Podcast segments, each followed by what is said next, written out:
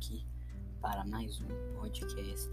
Dessa vez vamos falar sobre um desenho chamado Backyardigans.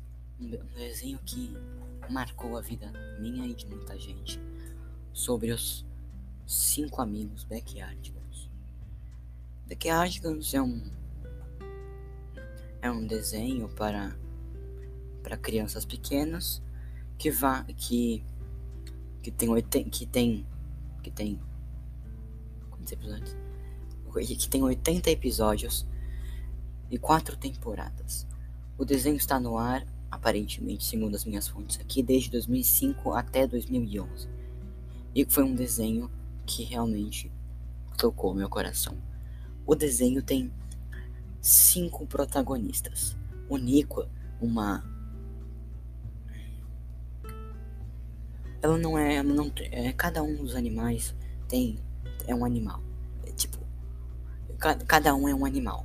Você não sei se também para entender, mas cada um dos protagonistas é um animal diferente. O Nico, mas o Nico, muito diferente dos outros, ela é um, uma personagem única, um, uma personagem que não é originária de nenhum animal. Ela é uma personagem que se parece um pouquinho, bem, bem, bem pouquinho, com uma formiga, tem rosa e usa um macacão da mesma cor que a pele. O Nico é um dos personagens que mais aparecem em todo o desenho, pois, pois todo mundo, pois ela aparece em praticamente todos os episódios. Uma, uma, uma curiosidade aqui que na primeira temporada o Nico apareceu em todos os 20 episódios da primeira temporada. O segundo, o segundo personagem é Pablo.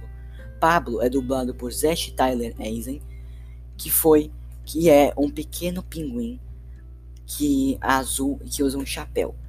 Ele é um dos também personagens que mais aparecem em todo o desenho, pois que também apareceu em todos os episódios da primeira temporada.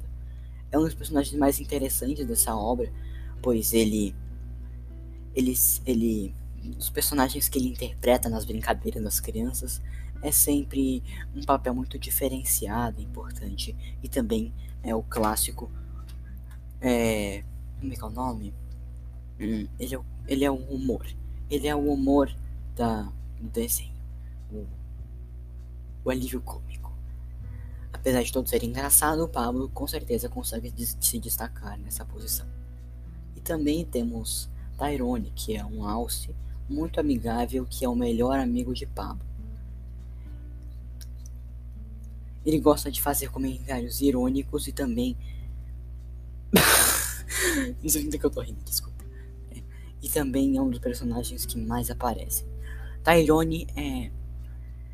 É com certeza reconhecível. É reconhecido pelos, pelos seus chifres. Seus dois chifres que, tem, que ele tem na cabeça. Alguns falam que ele pode ser alvo de Free Fire, uma doença aí, mas eu não vou entrar em detalhes desse podcast. Digamos, vamos agora para a próxima personagem que é a Tasha. Tasha é uma hipopótama amarela que usa um vestido.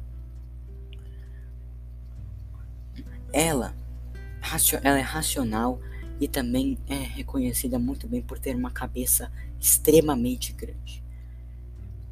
Ela é.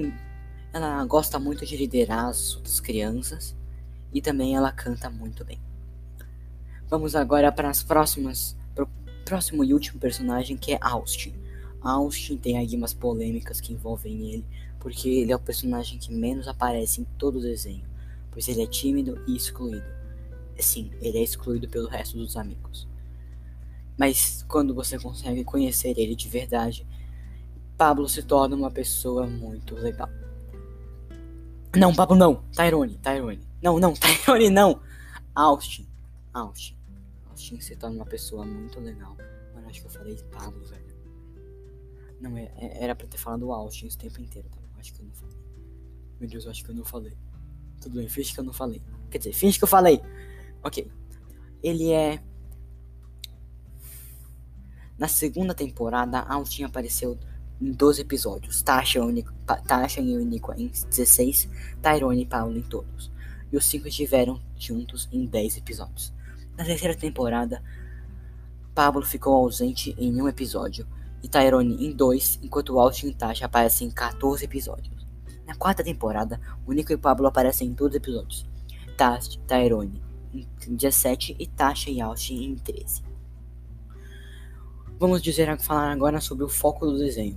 O desenho ele é muito, ele é focado na brincadeira das cinco crianças.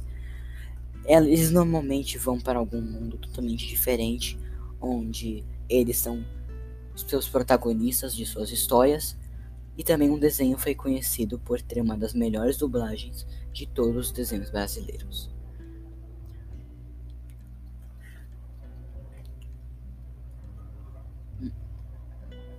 Só um segundinho. Peraí que eu tenho que falar agora. Vamos falar agora da abertura.